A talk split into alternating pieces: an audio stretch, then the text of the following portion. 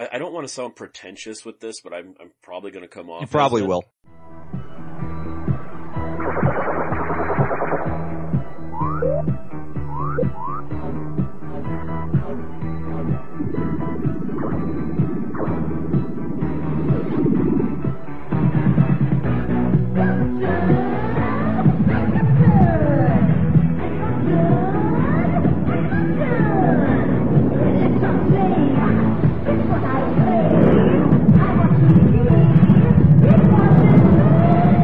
Radio Drone.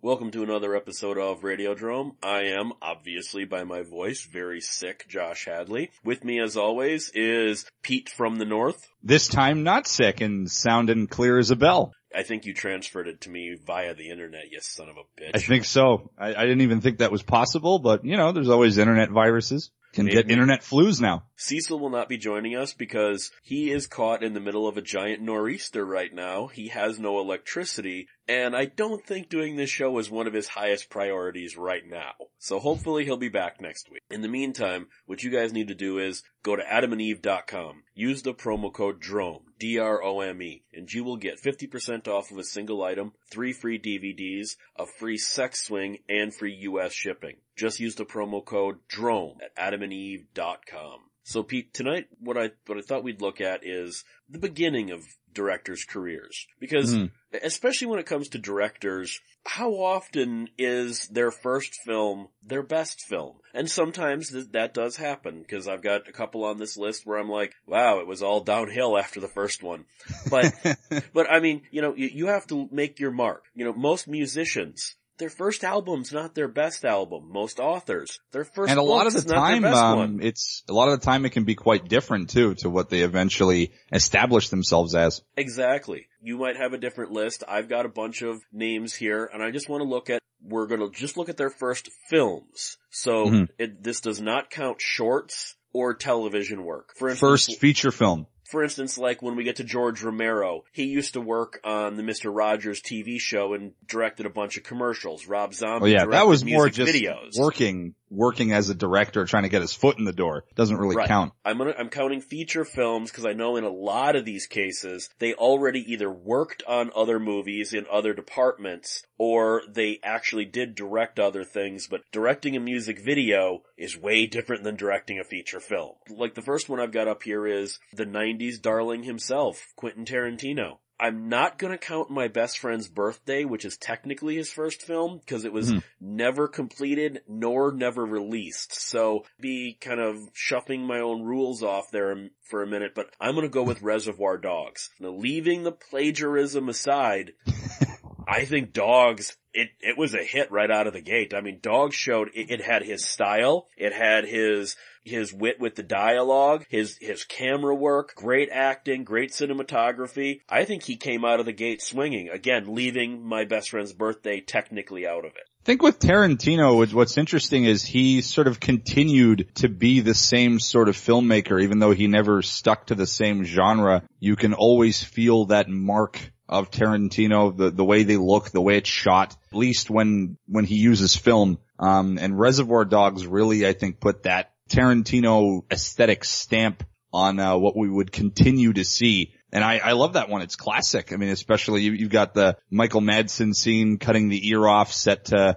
stuck in the middle with you. I mean, it's ev- everything about it is, is iconic and so quotable and so many great, uh, great memorable characters. That one still stands as one of my favorite Tarantino films right next to, was his second one Jackie Brown? No, Jackie Brown was his, was his fourth. Oh, Well- really? Well, well, oh, okay, if you're counting his segment of Four Rooms as a film, otherwise Hmm. it was his third just Tarantino film. I mean, those two, Reservoir and Jackie Brown are still, still hold to this day as my two favorite, uh, Quentin Tarantino movies because, I mean, he's always done the same sort of thing, but I feel like he's, there's been an added aesthetic to his movies. It's almost like he's been kind of copying himself in a weird way, even though he sort of copied other filmmakers, but there was an understated quality about his earlier crime films like Reservoir Dogs and Jackie Brown and Pulp Fiction those three I sort of consider to be a, a holy trinity of Tarantino because he was definitely really firing on, on all cylinders and using all the ideas that he had and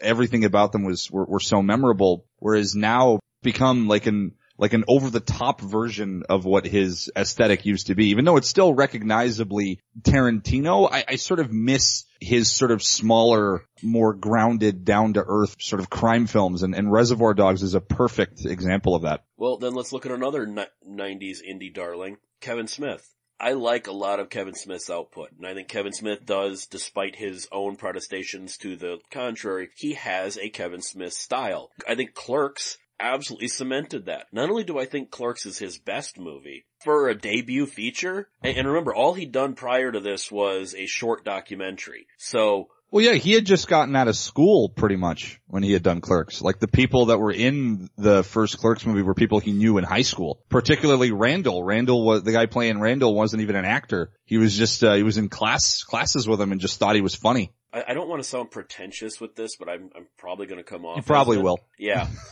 it, it has a very avant-garde feel to it. The black and white photography, the very set up the camera. I I mean, it, almost documentary way he directed it. Whether he Yeah. intended that or not, I, I, don't can't speak did, to, but, I think I think that was more circumstantial and due to like budgetary reasons. Like he was probably just using the cheapest film camera he could get his hands on, and it ended up being black and white. He probably didn't really have proper camera mounts or dollies or anything like that. He just used whatever he could, and then it ended up, it, whether it was intentional or not, it did kind of have a, an avant-garde, almost like art film look to it with this um really really modern raunchy dialogue coming from the characters. So it was a was an interesting juxtaposition of, of styles, especially for that time. and, and I mean this in a positive, it has a very, very indie feel to it. I mean, it certainly is indie. It Well, absolutely well, is. right, but but but I'm saying it feels like that, and that Yeah. gives it a, a, weird credibility. I, I don't know if that's the cinema snob in me or not, but it, it gives it a weird credibility because then you go and you look at Mallrats, and I do enjoy Mallrats, but Mallrats feels like a studio film. It doesn't feels feel like like, an indie movie anymore. You know, Was that that was Dimension or Miramax? that What was, the company? Gramercy. Gramercy made that. Ah. But yeah, it, it feels like a big studio movie for sure. Like it feels more like, like Mallrats feels more like what Kevin Smith would, um, his films would eventually turn into, like the Jay and Silent Bobs and the Dogmas, movies like that. But I feel like Clerks definitely, I, I agree, it really had a sincerity, it had a realness to it, which I really enjoyed. And I enjoy little, little backs, uh, you know, backstage stories about it, like how originally Kevin Smith was meant to play the Randall character, which is why he gave him all the best lines and he realized that he couldn't act, so he made himself Silent Bob, which is actually pretty humble if you think about it as a, as a director. He decided to go with the, the best person for those lines. And I, I think through that, he ended up making Randall Graves, like in my opinion, Randall Graves is the best character in that whole, what does he call it? The view askew universe. Like I'm always, Uh, uh, I, I, I'm I'm a little 50-50 on Randall. While he gets all the best laughs and the best lines, Mm. he, assuming he's a, ter- a real person, he's a terrible human being who you would never want to interact with.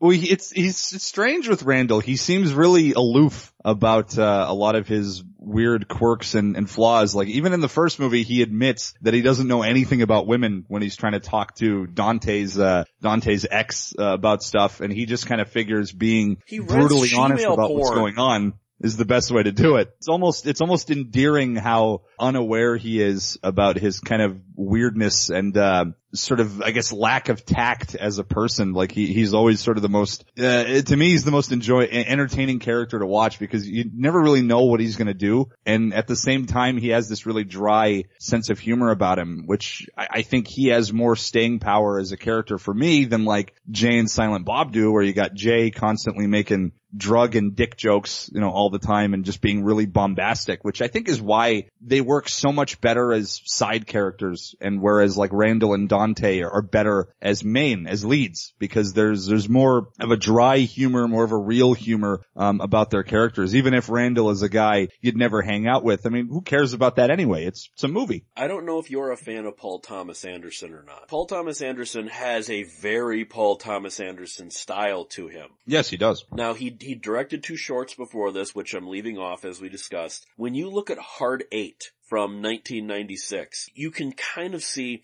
parts of it really don't feel like a Paul Thomas Anderson film, but there are other parts where you're like, man, he's really coming into his style in this. While Hard Wait, Eight, I you- don't, When did that one come out? 96, it's the one with Samuel L. Jackson and Gwyneth Paltrow. Oh, that's I. I don't think I don't even think I ever saw that one. The first Paul Thomas Anderson movie I ever saw was Boogie Nights. Which would be That came second out the film. year year after. That's what I'm kind of trying to get at. While Boogie Nights was his, what really put him on the map. It It's is, yeah. Of, it's kind of funny when you go back and watch Hard Eight. You can see his style emerging. So while I, I won't Mm-hmm. say Hard Eight was a was a grand slam right out of the gate as a first film, it's not Mm-hmm. a bad first film. We just know he did way better later. Well, I need to check this one out. It's one I've been meaning to see just because I do really like Paul Thomas Anderson as a director. I love uh, John C. Reilly as well. Yeah, I need to check this one out because Boogie Nights is kind of the Paul Thomas Anderson movie for me. Like I've always really, really loved that one and the overall vibe of it and the way it captured the sort of 70s aesthetic and the early 80s aesthetic. And I, I love the, his movies eventually hit this very somber tone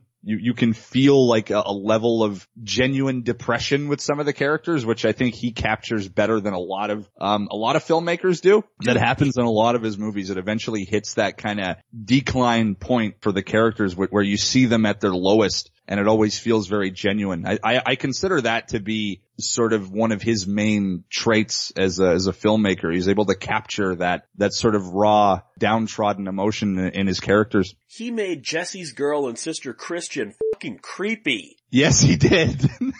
That takes effort, man. That takes That's an skill. amazing scene. Oh my god. Yeah, he uses music really, really well. Whether it's, um, whether it's music composed for the film or something that he's chosen to juxtapose, juxta, god, I hate using that word, to sort of mesh with the scene. Um, he, he's very good at, at using, using a song. Like Jesse's Girl, making it very unnerving. Dirk Diggler and his buddies are, are trying to sell baking powder to, to a huge, uh, drug lord who's dancing Alfred around Molina. doing, doing heroin, carrying a gun, listening to Jesse's girl. Like it's a very tense scene with an otherwise really upbeat song, but it completely changes the, the gravity of that song when you put it in the context of that scene. But that, but that's Boogie Nights. Hard Eight Yeah. is a film that should be checked out. Like I said, it's not a great film. It's got problems and he's very open about, yeah, you know, this movie has problems, but he also had interference from the producers. I mean, hell, Hard Eight's not even the title he wanted. The main Hmm. character is named Sydney and that was supposed to be the title. But they found that late 90s cable, m- more people would watch movies with the word hard in the title. So Huh. they insisted, and hard eight is actually a term that's used over and over in the movie. It- that is a plot point, but he absolutely did not want it called hard eight. There's No. more of a, more of a marketing thing, I guess. It makes sense because that was sort of the era of HBO going on its rise. And I guess people wanted to, on TV, wanted to see things with more of an edge, more of a hardness to it. So it makes sense. It was a buzzword. Then let's go to one of the most maligned directors, and he did this to himself, George Lucas. Now again, he made tons of short films. He made almost nine short films before his debut. I think THX 1138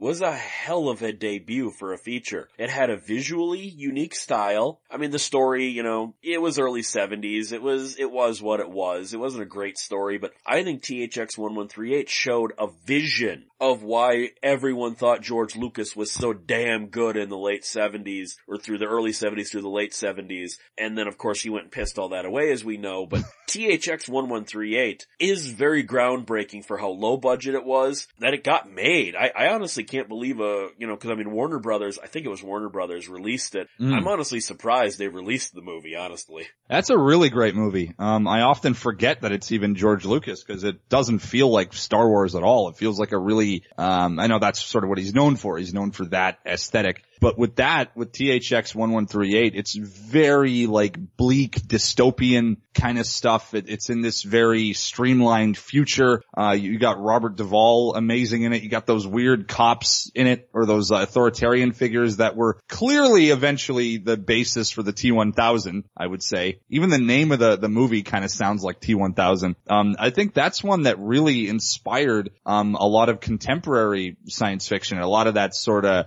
bleak, hopeless future of, of being controlled by, by machines and authoritarian figures and, you know, trying to escape from it. I think that's a really, really good one, a really good example of, of that sort of dystopian science fiction cinema. And it's honestly kind of surprising that George Lucas is the one that gave it to us. I also think it has a, a an almost arresting visual style with the stark white background, stark Yeah. white costumes. It gives it a, and I, I'm going to use this word again. It gives it a very avant-garde feel. It feels very artistic, but really the basis of the movie is it's kind of an action movie. Well, I mean, yeah, I mean, you know, there are action it's beats. sort of- it's a love It's an story, but- understated. It's it's an understated action movie. Like it's not balls to the wall, explosions everywhere, but it is meant to be a science fiction action film. And I think the all the all the all the really bright uh whites used in the movie is almost makes it um dates it kind of to this day because that sort of look is really popular right now. That sort of minimalist look that companies like Apple are using. Like it almost feels like that's the future that we're going into. This, this very stripped of all creativity kind of look. And I think that movie with that aesthetic makes it stand up, stand the test of time and still, um, hold its ground, uh, visually because it, it does fit in with, with the type of, um, the type of looks that are popular right now, which is that very minimalist look. So I think that makes that movie, I, I think it still makes THX 1138 stand up today. What about now? What about James Cameron? This is a this one might go into a technicality because Oh, he directed Piranha too. I don't give a f- what he says. Exactly. I was going to say, you know, Ovidio Assonitis says Cameron directed Piranha 2. He Lance. Henriksen You can says tell. You can tell his color palette is in there. His like camera work is in there. His shots he are there. but he claims he was fired after only two weeks and he never shot the bulk of that movie. Bullshit. I, yeah, exactly. I call bullshit. I think Piranha 2, and you know what? I genuinely like Piranha 2. Me too. And it's, it's for like 80% of that is the way the movie looks because it's clearly shot by James Cameron. All of his blues and reds and oranges are there. You know, the, his, his, uh, style of tension,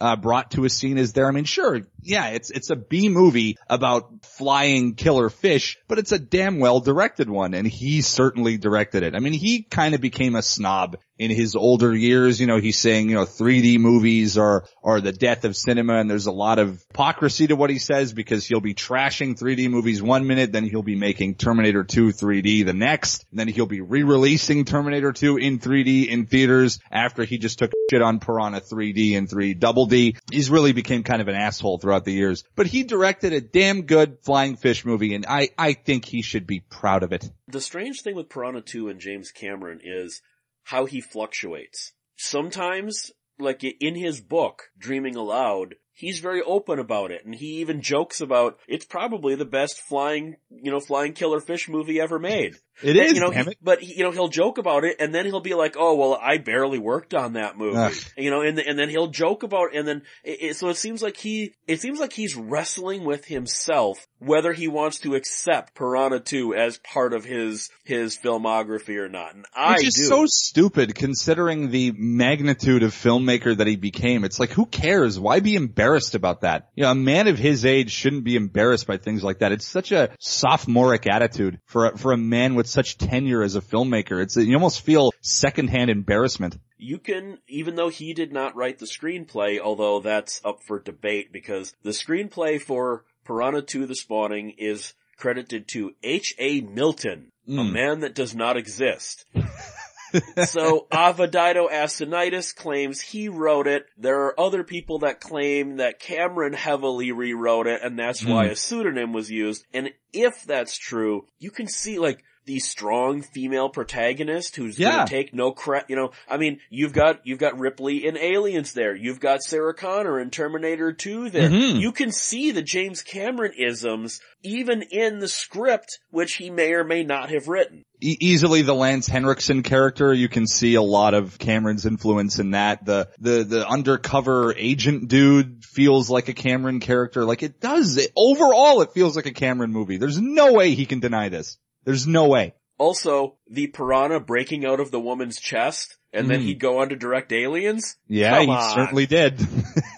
You just go, come on. I mean, I get it. You came from Roger Corman, but man, that was intentional and you know it was. It was, and his his movies felt very Corman-esque till he hit his stride. Like you had Piranha 2, you had Terminator, still felt very Corman. Like we know the world he came from, and and there's no denying it. The history, you can't deny history, especially when it's on film. When you can go back and watch it and see the evidence of where you come from, why pretend like you didn't do it? But then what about uh, John Carpenter? Now Hmm. again, he had a whole bunch of short films, including uh, one that he won a freaking Oscar for. He had a bunch of short films, but then his debut of Dark Star in 1974. While it might not have been a big hit, I think it was a solid movie. To, to me, Dark Star, it, it has, I mean, you can definitely see Dan O'Bannon's influence since he was a co-producer and the screenwriter. When you look at Dark Star, you can see a lot of John Carpenter's style starting to emerge. Now, the, the, the biggest problem Dark Star has is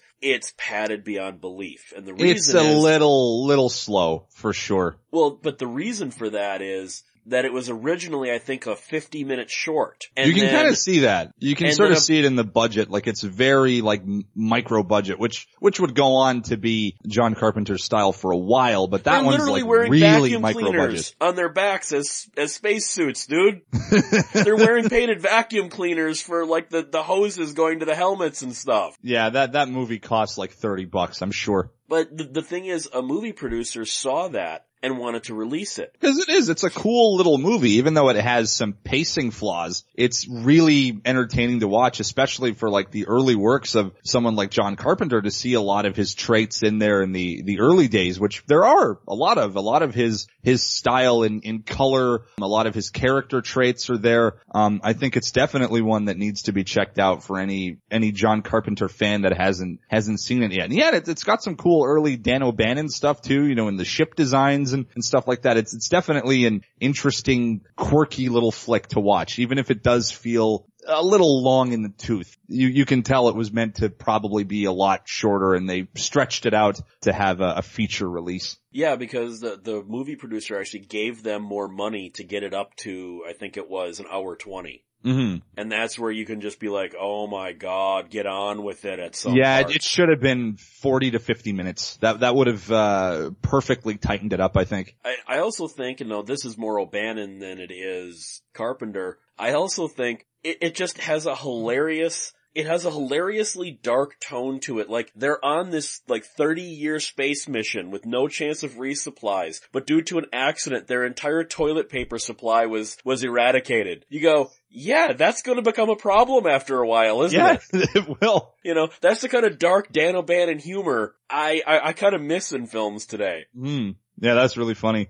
Well, how about uh, David Cronenberg? Cronenberg, th- this one again is iffy because Crimes of the Future and Stereo titled 3B of a CAEE educational mosaic, that's the title, are technically his first films, but they're only an hour long, so I don't Hmm. know if I would still consider both of those shorts. That'd and then he did a short he- film, yeah. and then he did a bunch of TV movies, so again, I don't know if I want to consider Tourette's or Letters from Michelangelo or Jim Ritchie Sculptor as David Cronenberg films. I'm actually Well, just he did a uh, lot of like teleplays and TV shorts and stuff. Isn't his first movie would technically be Shivers, wouldn't it? right, which is which is where I'm like that. And and honestly, having seen some of these others, yeah, Crimes of the Future and Stereo and all that, they, they do feel like David Cronenberg. Shivers really cements the David Cronenberg I'd say style. definitely Shivers and Rabid would count as like his first features. Yeah, I, I, I'm gonna go with Shivers for David Cronenberg, even though, like I said, technically he had some TV movies. Like I said, while Stereo and Crimes of the Future are not considered shorts, I don't consider hour-long films to actually be films at this point. I, I think Cronenberg, i- i- if you look at Shivers now, if you go back and look at it, you can see David Cronenberg's style all over. Oh, it. You can absolutely. see where how Ab- David Cronenberg became David Cronenberg. Well, it's got the, the body horror element with the, the whole infection plot. There, there's the whole, um, moral ambigu- ambiguity to it. You know, people kind of losing themselves to, to sex and and um, moral corruption and, and things like that, and just the overall grimy griminess of the movie that would stay with um with a lot of the Cronenberg movies, like all the way up to movies like The Fly. They still had that sort of they almost looked and felt like um exploitation films. Um I think Shivers kind of does count as one. It has that sort of Z grade grindhouse kind of style to it and even the plot, you know, it's an infection that turns people into sex crazed lunatics. Like that's absolutely something you would see at like a, a drive-in, but it's still very much Cronenberg. It has that that body horror element to it that we would come to be so adjusted to from his movies. It would be just second nature later on, but it, it definitely established a lot of the Cronenberg tropes that we would uh, begin to see later on. Arguably making the greatest horror film of all time is your first film. George Romero, Night of the Living Dead. Talk about a home run right out of the gate. That's absolute luck for sure. I don't know if he's just that good or if he's that lucky. So, you know, he worked on Mr. Rogers and he did TV commercials and that. It's just weird when you go, yeah, George Romero, the Night of the Living Dead guy used to work on the Mr. Rogers show. That's amazing. Night of the Living Dead, again, it has such a style to it. Yes, I know there are mistakes in it and whatnot, but Night of the Living Dead, talk about a movie that was, I mean, he invented a whole new genre of film. He did. I mean, zombie, zombie movies technically existed before that one, but I think he really established the genre with that. Like that's the movie that everybody else tried to be. And along with his other dead movies like Dawn and, and Day and even Land, I think people were trying to mimic his style of, of zombie films and they still are to this day. I mean, there's still references to George Romero stuff in The Walking Dead and other contemporary zombie movies that, that come out. I, I think he was definitely a genre establisher with that one. And he, that being his first film, that's, that's impressive. He started with a vision and he continued on with it. Well, what about when you come out of the gate with your first film and it becomes the greatest film of all time. A lot of people have said that Orson Welles used everything he had on Citizen Kane and that's why he, I disagree with this, but a lot of people are like, he blew his whole wad in 1941 and was never able to recapture the magic of Kane. I, di- I, I disagree with that. When you come out of the gate and you make the greatest film of all time, there's nowhere to go but down, isn't there? Um, I guess so. I mean, I, I definitely appreciate Citizen Kane for what it is. Um, I think it's really impressive that to make that your first movie, that's, the guy obviously deserves a lot of praise. I mean, I, I think he still went on to make good stuff. I don't think that Citizen, Citizen Kane is his greatest movie. And I, I don't think it's, I also don't think it's the best movie of all time either. I, I do really like it. I do really appreciate what it did for cinema and obviously what it did for him as a filmmaker. But I, I think it's, it's not fair to hold it over his head like that and claim that it's his, his greatest, uh, achievement or whatever. It's definitely something that he deserves high praise for to go full on balls to the wall with a movie like that and go, go so hard that your first movie ends up being considered the greatest movie ever made. I mean, that's obviously, that's impressive. That's the only thing you can say about that is that it's impressive. What about when your first movie is the only movie you intended to make and then you go on to make about 200 more? Albert Pyun with The Sword and the Sorcerer. When I interviewed him for Fangoria about Radioactive Dreams, he said everything after Sword and the Sorcerer was gravy. He set out to make Sword and the Sorcerer, and that was the only film he had in his head, and if he got to make this, he would die happy. and Sword and the Sorcerer, yes, it's a pure exploitation film. It's a really good one. And what's interesting about that one is it's not even the, the aesthetic that we would be knowing Albert Pyun for. I mean, he's more of a cyberpunk kind of guy, so it's, it's interesting that a sword and sorcery fantasy type movie is, is the first thing that he makes and does it really, really well. Um, I think Albert Pyun is definitely underrated as a, as a filmmaker. I've always really enjoyed his films. I think they've always had a really great style to them. A, a lot of the, especially a lot of the science fiction ones feel like they could belong in like the, the, the 2000 AD universe. But Sword and the Sorcerer is a, that's a fun one as well. And it's interesting to see his startings of a filmmaker and how different his movies would actually become. I think just for the, the novelty factor of that alone makes that movie really great to watch. Also, it has a three-bladed sword that shoots two of its blades. Yeah. so come on, you can't just, you know, leave that aside. That's awesome. Yeah. Well, what about then coming from the world of music videos? Someone like Rob Zombie, Mhm. where he directed lots of music videos and then he comes out with House of a Thousand Corpses. Now, as I've talked about on our Rob Zombie retrospective, I think the movie is a piece of shit, but it, the, the, the visual style, you can see the way he chooses to edit, camera angles, the production design. I like his direction in the movie, even if the movie's a piece of shit. Does that make sense? It does. And I like House of a Thousand Corpses, but I loved Devil's Rejects. I feel like he definitely expanded on Devil's what he was Rejects trying to feels totally different than House though. It does. It does. Um, I, I think it really expanded on the, on the concept and did it so much better than House of a Thousand Corpses did. Um, even though I like both of them, they, they completely feel like completely different films. Like they don't really feel like sequels to one another. Like the color palettes are different, even though they're a lot of the same characters. They act quite differently and look pretty The different. editing is totally different. Yeah. Everything about it is different. I, I think, um, I wish he would have continued down the same road as he did with, uh, Devil's Rejects. I mean, I think that's still, still his best movie and might continue to be his best movie, but I, I like House of a Thousand Corpses as well. I feel like it deserves, it deserves some praise, especially for a guy who was uh, a musician and, you know, directed some of his own music videos. Obviously he was doing that to kind of get some practice because he's obviously, he's a big movie guy. He loves like old, old school horror movies and, and stuff like that. So he's probably always wanted to make one. And I'm glad that he did. I'm glad that he at least gave us House of 1000 Corpses and Devil's Rejects, even though I'm not a fan of his, of his Halloween stuff and I haven't really been a fan of any of the other output he's, um, he's put out. But you know what? That's my opinion and, uh, his movies have done well. They've been received well by certain horror fans and I really consider Devil's Rejects to be one of the best horror exploitation films of all time. So I'm still gonna give the guy credit even if I don't like a lot of his other works. But when you look at House of a Thousand Corpses, it does have a very music video quality. Oh, it Not does. just, not just in the editing, but the whole style feels like a 90 minute Texas Chainsaw Massacre music video, doesn't it? Yeah, yeah, it does. Like, like, uh, something that would be in the style of Tobe Hooper's Texas Chainsaw Massacre with like a song about some Leatherface character, cannibal family. It, it does feel like that's what would be sort of playing in the background. And that, that gives the movie an interesting quality. And I really love his, his use of, of color in that one. I, I don't think he's ever used color to that, that really gorgeous gel cap kind of look. Like it really looked, um, almost looked Argento in some scenes. I think the, what was that one that he made that was like a, a redneck version of Running Man? Was that 21? 31. 31. He used, um, there was some color, some nice color usage to that one, just if only you could see the shots, cause everything was so shaky cam, quick cut bullshit, but House of a Thousand Corpses had some nice lingering shots and you can really see fabulous use of, uh, color in that one. I think if I would to,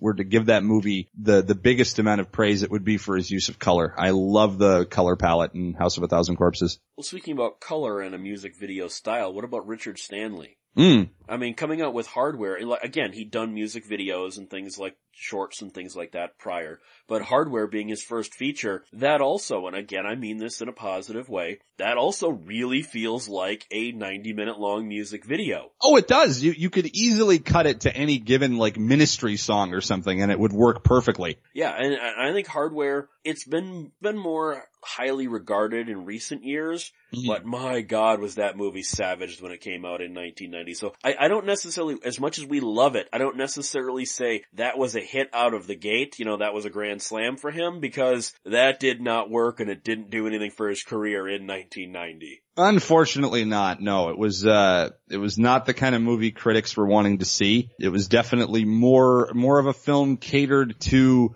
the, the people who like sort of weird low budget science fiction and, and 2000 AD comics. I mean, that's when it was, it was based on a, on a 2000 AD short, short run. Um, so I think it was made more for people like that, which unfortunately was the minority at the time. It wasn't a majority audience kind of thing, but I'm really happy that it got some recognition over the years and it became sort of more of a cult classic, uh, because it deserves it. It's, it's a gorgeous looking film. It's a cool film. Really, really great use of, uh, of color. He was inspired by, he wanted to have an Argento style to it and I think went, went balls to the wall with it and really gave us a great looking film. Really, really great to watch. Really nicely paced. You know, great practical effects. Like it, it, it it's, it's set in the, the 2000 AD Judge Dredd universe. I mean, that's just an awesome movie and it's, it's a shame that it didn't get the, the recognition that that it that it should have got uh, when it came out. One quick note about hardware. I showed this to my girlfriend a few months ago. She'd never seen the movie before. And we're Mm. watching the Blu-ray. Um, the Blu-ray revealed a little too much. You can totally see Dylan McDermott wearing underwear during the sex scene when they're, when they're screwing. And I'm like, oh, even the DVD I can't see that, but the Blu-ray's so crystal clear, I can see his underwear. It's like, well, that kills some of the mood.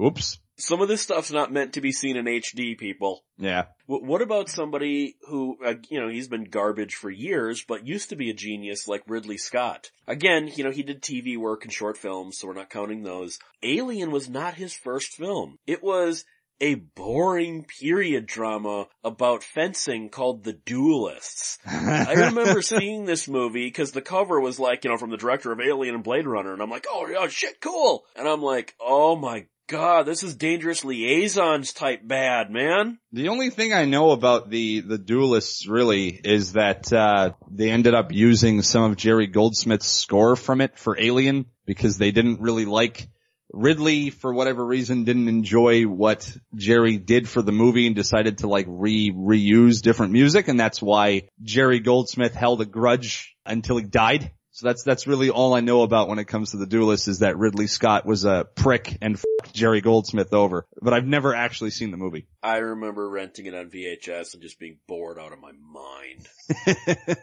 it sounds pretty fucking boring. What about then with, uh, murderer John Landis and his Oh. first film? Cause a lot of people are like, oh yeah, I remember him, Animal House, right? Well, you go, no, before that was Kentucky Fried Movie, and before that was Schlock.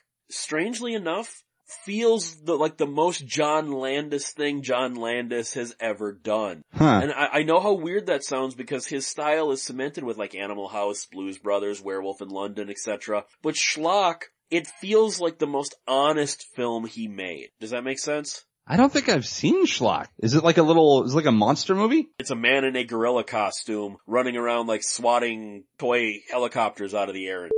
Is it, uh, yeah, I don't think I've seen this one. Okay, well then we'll Was it known as the banana monster? Yes.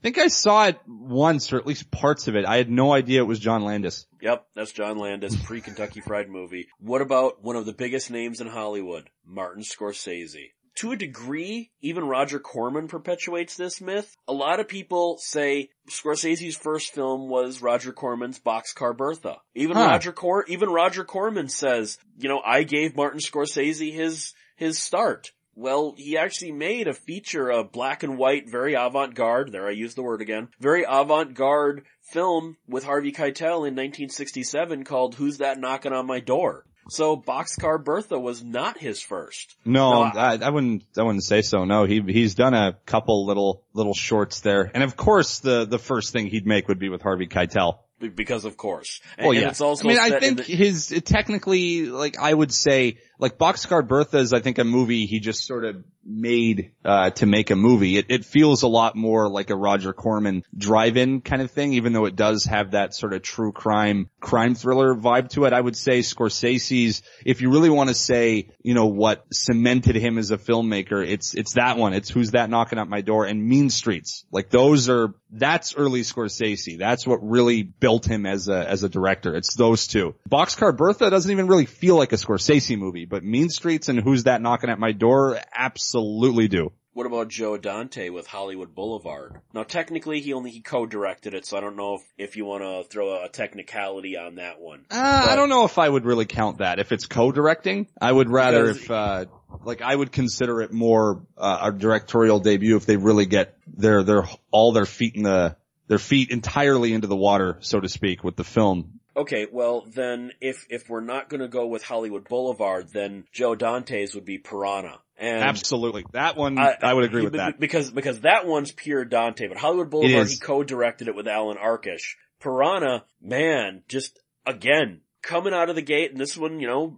Roger Corman movie, Piranha's a great film. It is, and it's 100% Dante too. Like that's, that would set the stage for, you know, other sort of creature, monster, horror films that he would make, like Howling and Gremlins. I mean, it, it's perfect. It's, it's absolutely an, an, an establishing film for Joe Dante as a, as a filmmaker, as a director, and it's, it's such a great, fun, really well paced movie. It shows the, the kind of pace that he has as a, as a filmmaker, even, even making something that was as early as, you know, 1978, which would technically be, that would be his second-ish movie. As we said, you know, Hollywood Boulevard is co-directing, but Piranha as a full-fledged director, he really showed his, uh, his chops as a, as a filmmaker, a guy who can make, you know, sort of weird creature movies or more, more character driven, driven films or more sort of political satire kind of stuff. Like he, he really showed what kind of a filmmaker he can be truly with, uh, something like Piranha. And I, I think that's a brilliant one. It's such a, such a great way to establish a filmmaker with a movie like that.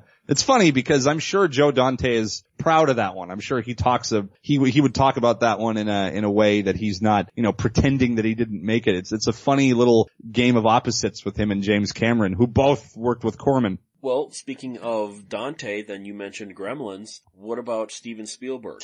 Now again, he did a bunch of TV work, you know, Night Gallery episodes, Marcus Welby episodes, Columbo episodes, things like that, mm. as well as TV movies like Savage and Duel. But his first feature would be The Sugarland Express. Mm. You know, a lot of people again, Jaws was Spielberg out of the gate. No, no it wasn't. and I, I remember catching Sugarland Express. This is the one with uh, Goldie Hawn. I remember catching this on cable in the late 90s, kind of going, the fuck is this? It's like a road movie. And then, and then I'm like, wait a minute, Spielberg? this does not feel like Spielberg, man. And I don't know if that's good or bad. I don't know if I've even seen that one. Sugarland Express? Sugarland Express. No, I, I haven't seen that one. Did he make that one right before, before Jaws? Yeah, I, I'm reading the IMDb plot synopsis. Quote, a woman attempts to reunite her family by helping her husband escape prison and together kidnapping their son. But mm. things don't go as planned. Eh, things don't go as planned when they are forced to take a police hostage on the road. Unquote. No, I've never seen that. Like I said, I, I caught it on cable one day and was like, huh. You know, I just thought it was an interesting 70s grindhousey road movie. And then to find out Steven Spielberg directed this. It's okay, funny, a then. lot of, a lot of filmmakers seem to seem to start with that kind of stuff, like more drive-in, grindhouse, exploitation type stuff. You know, even, even Wes Craven started out with that kind of stuff. I was actually just gonna go to Wes Craven. As I thought. Yes. So like when you go to Wes Craven, you kind of ask yourself, okay, this is the one where it gets, it doesn't technically get sticky, no pun intended. Last House on the Left would be his first directing effort that he would put his name on. Remember, he would direct hardcore porn films as Abe Snake before that. I don't know if you want to consider the hardcore porns, so I don't know if in this case Last House on the Left would be his first film. I'd, I'd go with Last House on the Left as it's his first feature. I mean, the, the hardcore porn stuff was likely just, you know, him trying to get by, get his foot in the door kind of thing. Pay the bills. More of a pay the bills kind of job. Whereas Last House on the Left is him really leaving his mark as a filmmaker, as an, as an establishing film. It's more that, it's more Hills Have Eyes. Uh, definitely I would, I would consider Last House on the Left. Cause I, I think I would, you, you could probably consider porn as more short film TV movie category. Um, so I'd say Last House on the Left would count as his first technical film, especially since he wasn't even doing the porn using his real name. Well, would you say the same thing then with William Lustig, who Billy Bagg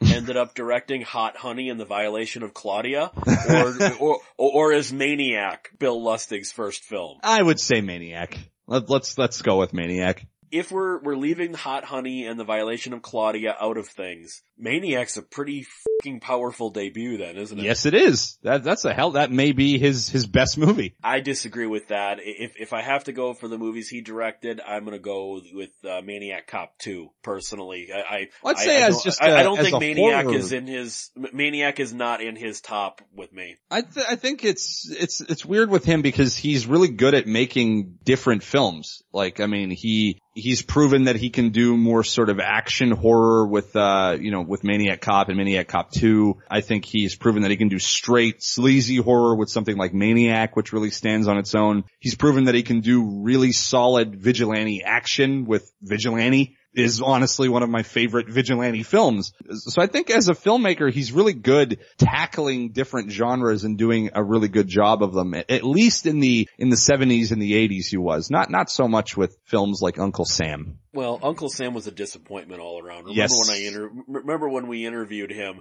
and it was just kind of like, yeah, he was just open about, yeah, that film didn't the way it was supposed to. You can see the it didn't.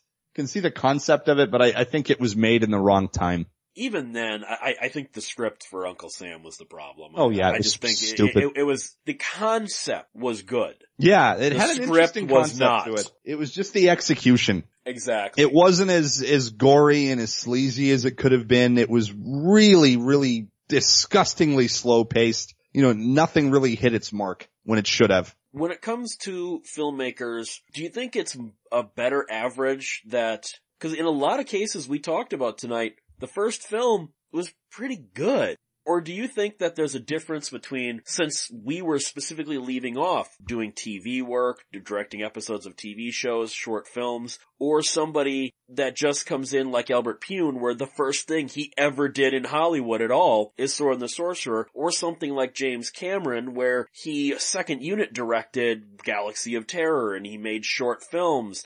What do you think makes for a better first film in a case like this? Coming in dry or working your way up the ladder? I think working your way up the ladder seems to be a better way to do it. I think uh, it gives you, from I guess from the examples listed, kind of keeps you consistent because you know what it's like to work in other parts of the industry, and you're slowly working your way up, and then you you make your debut, and it's kind of a smaller film, and you you build your way up. Um, I, I think that's kind of a better way to do it than than crashing out of the gates and making what's considered to be the greatest movie ever made, like with Citizen Kane. Because, you know, I mean, in, uh, Orson Welles was, was great for a while, but then his career clearly dwindled a lot. Like in the, the twilight years of his life, he was pretty much broke, wasn't he? He, he was broke and that was due to some bad decisions. Yeah. But, but Orson Welles' directing career was knocked off the rails. Part of, part of it was his attitude. Yeah, I think that that can be a, a, factor too. That if you if you come out with such a good movie right off the bat, that can really boost your ego to a, a monstrous level and make you really really hard to work with because it's like, well, I'm the Citizen Kane, the Kane guy. You know, I I directed Citizen Kane. remember, but you also gotta remember Citizen Kane was a box office flop when it came out too, because Yeah. of the whole Hearst thing that I won't get into. Mm. That, it, that, that was not the greatest movie of all time then. But for some reason, and it depends on who you talk to, is why I'm not saying definitively, Orson never got final cut again.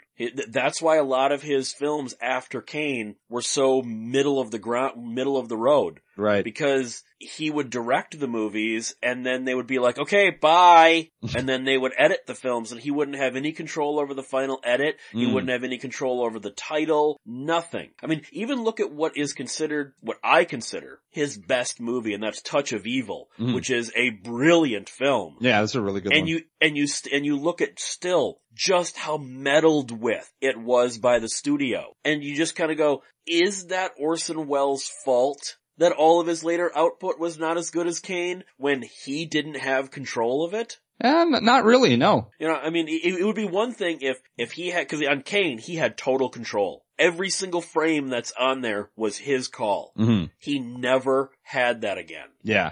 So I don't think it's his fault that Film Threat back in the 90s labeled him the ultimate loser director for blowing his wad on his first film and I was thinking, actually guys, you're not looking at the circumstances of why all of the other films were not as good. Yeah. Because, because when you look at like Touch of Evil or, or The Fourth Man or anything, you can see the brilliance of Orson Welles trying to break out of the studio's editing. You really can see it. hmm That's absolutely true. If if he had stayed in the editing booth, I think that may have uh may have helped his career and may have helped his uh reputation continue. And I, I see that's something I don't get. Like even with uh with Albert Pyun, after Radioactive Dreams, his second film, Albert Pyun has never been involved in the editing process of a single film of his. And you just have to ask yourself, why would you do that? Yeah, that doesn't make any sense. Pete has not made his first film yet, but where can people find him bitching about film? Ah, you won't find me bitching about films. Usually you'll find me praising them. I think that's a, a misconception some people have when they go into my show at first. They wonder why I'm not uh, ripping it apart.